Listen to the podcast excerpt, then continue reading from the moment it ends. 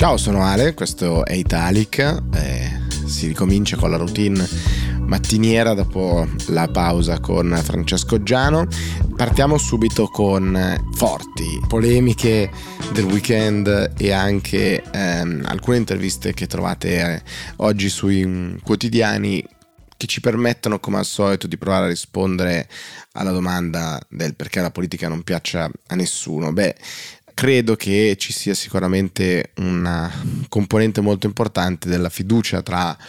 l'elettore, il cittadino e le istituzioni intorno a sé, e queste sono la politica, ma sono le istituzioni in senso lato, sono i vari componenti dello Stato che devono ovviamente funzionare sia nell'interfaccia quotidiana sia eh, nell'ideale che noi ne abbiamo. Allora possiamo andare lungo questo spettro per guardare alcune delle cose appunto che ci sono in questa fase sui giornali. Il primo è l'intervista che eh, trovate sul Corriere della Sera a Eva Kaili, eh, che è la parlamentare europea greca che ricorderete era al centro eh, del Qatargate. Si è fatta quasi quattro mesi di, di, di galera e è molto interessante per tanti aspetti. Beh, il primo è che l'intervista in realtà era disponibile nei giorni scorsi online e adesso è arrivata sulla carta, simbolo forse di una transizione che sta avvenendo, ma questa è cosa forse per chi è più appassionato di temi dell'editoria. Nell'intervista che trovate ci sono molti elementi. Il primo che vorrei segnalare è questo. Dice Giuseppe Guastella: sei mesi fa è stata arrestata in Belgio perché accusata di far parte di un ipotetico sistema di corruzione al Parlamento europeo legato a Qatar e Marocco, che faceva capo ad Antonio Panzeri. Nonostante accuse vaghe che ancora oggi non spiegano come, quando e con precisione perché avrebbe ricevuto le mazzette, tanto è vero che la relazione finale della polizia belga del luglio duemilaventidue dice che non ci sono elementi per dire che facesse parte dell'organizzazione. È stata quattro mesi in cella e due ai domiciliari, eccetera, eccetera, eccetera. Ecco, ricorderete con quale forza in realtà era, no? Sbatti il mostro in prima pagina. Quindi era stata raccontata lei, eh, che è anche una bellissima donna, che eh, aveva questa, ah, questa relazione con un bellissimo ragazzo, e quindi i belli del Parlamento che fanno i furbi, parte di un complotto internazionale, eccetera. Mesi dopo incominciano ad esserci, diciamo, delle evidenze diverse o mancare delle evidenze. Ovvio che però nel frattempo l'attenzione è molto scemata. La eh, Eva Kaili nel corso di tutta l'intervista sostanzialmente fa due cose. Dice che quei soldi che lei ha chiesto al padre di portare via, settecentomila euro in contanti da casa, sicuramente era una cosa usuale, diciamo così, eh, sarebbero stati in una borsa che aveva eh, dato Panzeri, che è l'ex europarlamentare del P D che ha già patteggiato, eh, aveva dato appunto al suo compagno, eh, che era stato l'assistente in passato di Panzeri, e quando le sono arrivate le prime informazioni che Panzeri era arrestato, ehm, che la macchina del, del suo compagno era sotto sequestro, eccetera, allora è andata nel panico, ha chiesto di allontanare quei soldi. Quindi prende la distanza sostanzialmente da lì e poi dice: io non c'entro niente, le mie commissioni, le mie attività parlamentari non c'entrano nulla con Marocco, col Qatar. Sì, sono vicepresidente per le relazioni con il Medio Oriente, quindi da lì tutti gli incontri che io ho avuto. Quindi, come dire, si chiama fuori e dice: e non solo dico io di essere innocente, ma a dimostrazione di questa cosa non ho ceduto alle pressioni che mi sono state fatte per parlare, sostanzialmente. E anche quando Panzeri ha fatto il mio nome, credo che fosse vittima di una dichiarazione, diciamo così, un po' estorta, appunto con il premio della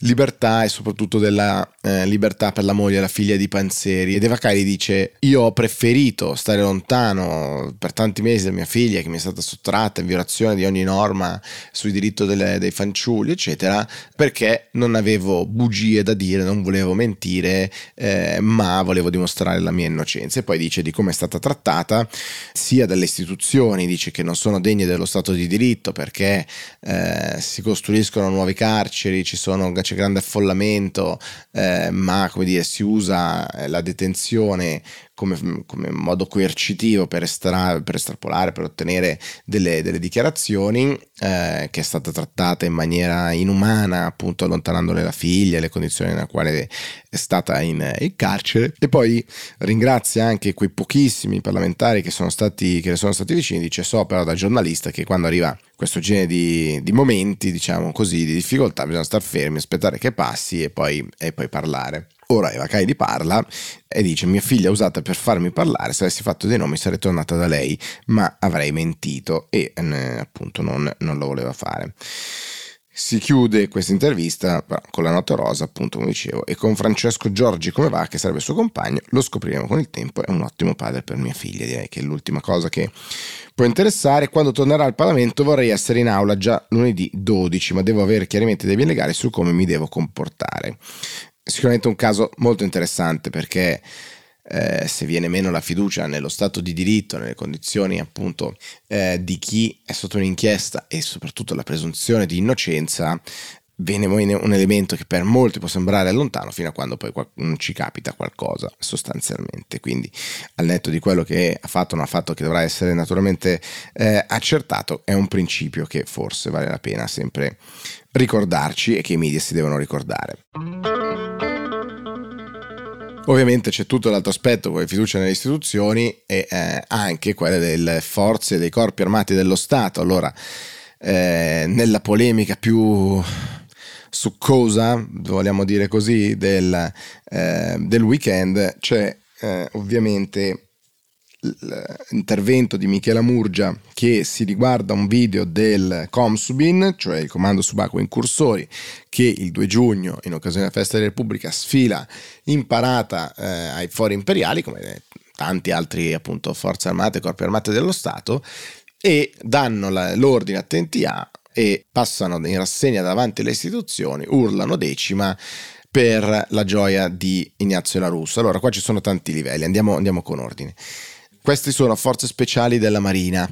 hanno una storia tutta, tutta loro, fanno cose molto particolari, uomini particolarmente mh, selezionati. Marciano, eh, marciano come tutte le altre componenti, insomma, appunto, che hanno partecipato alla, alla sfilata, e quando si avvicinano al palco con le autorità, che cosa succede? Che il comandante del blocco, cioè quella persona che magari vi è capitato di vedere nelle riprese, cammina da solo o da sola eh, davanti al blocco, quindi davanti a quel quadrato fronte nove eh, di, di uomini e donne che marciano, in questo caso solo uomini che marciano, quello che cammina davanti, dicevamo, a un certo punto urlerà a attenti a, alzando il braccio, quello è l'avvertitivo, il primo pezzo dell'ordine. Chi marcia dietro di lui o di lei alza la testa e poi all'urlo sinistro, quindi sinistra, eh, gireranno la testa quelli dietro, e invece chi comanda il, il blocco porterà la mano al basco nel tipico saluto militare. Quando urla a sinistra il comandante del blocco, il blocco appunto gira la testa e sbatte il piede. Quando sbatte il piede tendenzialmente urlano, urlano il nome del reggimento, urlano il, eh, un po' l'urlo di battaglia, diciamo così. Eh, c'è chi urla Voloire, c'è chi urla Folgore, c'è chi urla, e loro hanno urlato Decima. Allora, tutto questo messo insieme che cosa ha creato? Creato in un'inquadratura eh, che Ignazio... Che, Inquadratura che becca Ignazio La Russa, eh, presidente del Senato, particolarmente divertito, che applaude, contento, con un, un sorriso effettivamente, come dire, non pari a quello di tutte, che, che ha accolto tutte le altre eh, forze armate e corpi armati dello Stato. Fa addirittura il simbolo di vittoria, ma non so che cosa volesse onestamente indicare. Credo che ci sia stata, come dire, una formazione dello scandalo a ritroso, cioè ma se, se La Russa era così divertito, che cosa ha scatenato questo suo divertimento? Allora andiamo a vedere. Beh, hanno urlato Decima, come la decima flottiglia M A S, e sappiamo che è parte di quel Olimpo eh, di, di simboli che ai nostalgici attira di più. E poi eh, aveva il braccio teso il comandante, e allora qua arriva il, la sintesi, il titolo di Michela Murgia: saluto romano in parata. Allora, credo che ci siano più livelli, un errore di ignoranza, di, di non conoscenza di quello che è un, un ordine normale, che tra l'altro bastava guardare l'intero, eh, l'intera sfilata del due giorni per accorgersi che hanno fatto tutti quanti i comandanti dei vari, dei vari blocchi. C'è poi eh, la non conoscenza rispetto al riferimento Decima, che non è eh, la decima massa della Repubblica Sociale eh, dopo il quarantatré, ma era il reparto speciale della, della Marina. E poi c'è il terzo livello invece del perché La Russa eh, fosse così divertito. Probabilmente era lui che è caduto in fallo prima di tutti nel, nel dubbio, diciamo, di quell'urlo. Eh, chissà, forse un po' più di conoscenza rispetto a, anche al, alle cose militari e al funzionamento dell'apparato militare italiano, visto anche i tempi in cui discutiamo di forze europee integrate, di difesa, naturalmente potrebbe essere cosa utile. Nasce la polemica sui social, scontro eh, chi fa fact checking eccetera. Michela Murgia pubblica un nuovo video dicendo: vabbè, mi state dicendo che sono ignorante sulle cose, ma io sogno un due giugno diverso, sono antimilitarista, sogno un due giugno in cui sfidano i giornalisti, gli insegnanti eccetera. Credo che siano temi molto diversi. Non trovate queste polemiche oggi sui giornali, probabilmente possiamo anche dire fortunatamente si può andare eh, oltre anche questo. Trovate invece in termini militari eh, sicuramente ampia attenzione a quello che sta succedendo sia sul terreno, e cosa vuol dire quello che sta succedendo sul terreno eh, per il futuro della diplomazia, perché tendenzialmente funziona così in un caso di conflitto come quello eh, scatenato dall'invasione eh, della Federazione Russa in Ucraina. Eh, come forse vi è capitato di vedere nei giorni scorsi, c'è stato eh, un intervento di Henry Kissinger, anni cento appena compiuti, che dice: ho trovato la soluzione eh, sostanzialmente ehm, che va bene per tutti, ed è appunto l'annessione dell'Ucraina alla NATO, facciamo, facciamo presto, questo darà una garanzia per, per tutti quanti. Paolo Valentino oggi sul Corriere della Sera, appunto dalla prima pagina, armi e diplomazia, ripercorre questo nell'intreccio fra l'andamento della controffensiva, che ormai aspettiamo da un po', l'importanza che questa controffensiva vada bene, ma quanto vada bene, quanto serve che vada bene, per che cosa effettivamente è il successo o meno di questa controffensiva, è ancora abbastanza da definirsi,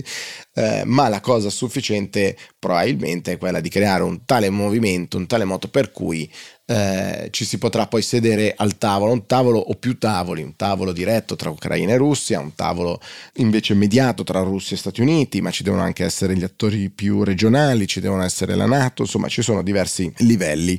E soprattutto che cosa ne sarà di Putin? È un soggetto col quale parlare, quale non parlare, si può parlare ma si può comunque portare al tribunale internazionale. Sono i vari livelli che dipenderanno dal momentum che verrà creato eh, sul campo di battaglia da questa Eh, famosa controffensiva, che ovviamente potrà contare e dovrà contare sugli aiuti internazionali che sono arrivati anche dall'Unione Europea, da, da tutti gli alleati, con, con le forniture militari nell'ultimo, eh, nell'ultimo anno. Da ultimo il Corriere, eh, oggi verde per l'ambiente, si tinge di verde le pagine del Corriere della Sera. Tutte le pubblicità che trovate sostanzialmente all'interno del, del, del giornale sono quasi tutte a tema ambiente, a voi decidere se è o meno greenwashing oppure no. Anche solo l'idea di fare un giornale verde, se è o meno al passo coi tempi, a voi la decisione. Eh, vi segnalo due cose, uno appunto sul Corriere, che pubblica un sondaggio abbastanza interessante, a dirla tutta neanche così tanto mind blowing, direbbero gli americani, cioè che non ci fa proprio esplodere la testa e saltare sulla sedia, ma insomma la maggior parte dei giovani dice che, eh, perché è appunto un sondaggio dedicato ai, ai più giovani, nel sessantatré per cento quasi dei casi dice che è necessario parlare fra le generazioni, i giovani, adulti e anziani devono dialogare perché si possa combattere il cambiamento climatico, e in larga parte, diciamo un trenta per cento, pensa che il raggiungimento di uno sviluppo sostenibile dipenda principalmente da scelte quotidiane dei cittadini eh, per eh, i più giovani, quelli tra i quattordici e i diciassette anni, mentre il trentaquattro per cento è il dato più alto per eh, i diciotto a ventidue anni, che dicono eh, invece dipende da leggi e regole imposte dai governi. C'è un'ampia Eh, fetta di, di giovani che appunto riconosce eh, punti di informazione come centrali, dice: la tua consapevolezza, la tua sensibilità verso i temi ambientali sono influenzati da in percentuale, percentuali più alte sono dai miei genitori, per i più giovani naturalmente quattordici diciassette anni, oppure da eh, scienziati ed esperti nel settanta per cento dei casi per coloro che hanno tra i diciotto e i ventidue anni, o i social network in generale, i miei insegnanti, da ultimo la stampa con il quarantacinque per cento dei casi, quindi piuttosto limitato quello della stampa come impatto, seppur molto importante. Seguono tante pagine sul Corriere, appunto, sia lato aziendale con eh, quello che fanno alcune aziende tipo A due A, eh, sia di commento di questo sondaggio, mentre sul Foglio trovate un Giuliano Ferrara che chiede una sorta di armistizio fra greenwasher e green bashers, cioè tra quelli che sono più o meno scettici eh, sul cambiamento climatico, e dice: noi comprendiamo l'allarme specie tra i giovani e non, non escludiamo affatto eh, si diffonda tra le mode e le stupidaggini estinzioniste un'autentica vocazione a curare il pianeta, se ben spicchi una tendenza ideologica o addirittura religiosa, un eccesso di visione. Voi dovreste riconoscere che molte pulsioni concorrono spesso a una festa dell'infatuazione horror intorno al clima, e non sempre in modo razionale, non sempre sulla scia di dati sperimentali certi indicati da un numero ingente di esperti e istituzioni scientifiche. La spocchia è cattiva consigliera per voi e per noi, bisogna limitarla se non si possa del tutto eliminarla. Vero che una grande maggioranza istituzionale la pensa come i più estremi tra i climo, climatofanatici, ma la scienza, come la poesia, non è democratica, non si contano i voti, si valutano le idee e i fatti. Segue quindi un richiamo in cui dice: Giulio Betti del celebrato centro meteo Lamma ha per esempio valorizzato, forte delle sue convinzioni metoambientaliste anche estreme, ma sempre porte con garbato senso dell'equilibrio, uno studio sull'alluvione in Romagna che smentisce la ricerca delle responsabilità dirette dell'uomo in rapporto al clima. Ha subito rischiato il processo ideologico. Dall'altra parte, se il professor Franco Prodi, con il suo bell'ingegno, le sue prove e testimonianze di carattere scientifico, il suo incanto finto ingenuo e il suo scetticismo vigile, afferma cose in controtendenza e conclude sulla bufala del riscaldamento globale ragionamenti articolati e seri, bisognerebbe evitare di considerarlo, lui e i suoi simili, che non mancano e non sono mancati in tutta questa storia, come un mattocchio o un isolato o uno che sa ma il suo sapere non conta. Ancora uno sforzo, per favore, approfittiamo del calo di dieci gradi delle nostre temperature di inizio giugno prima del solleone.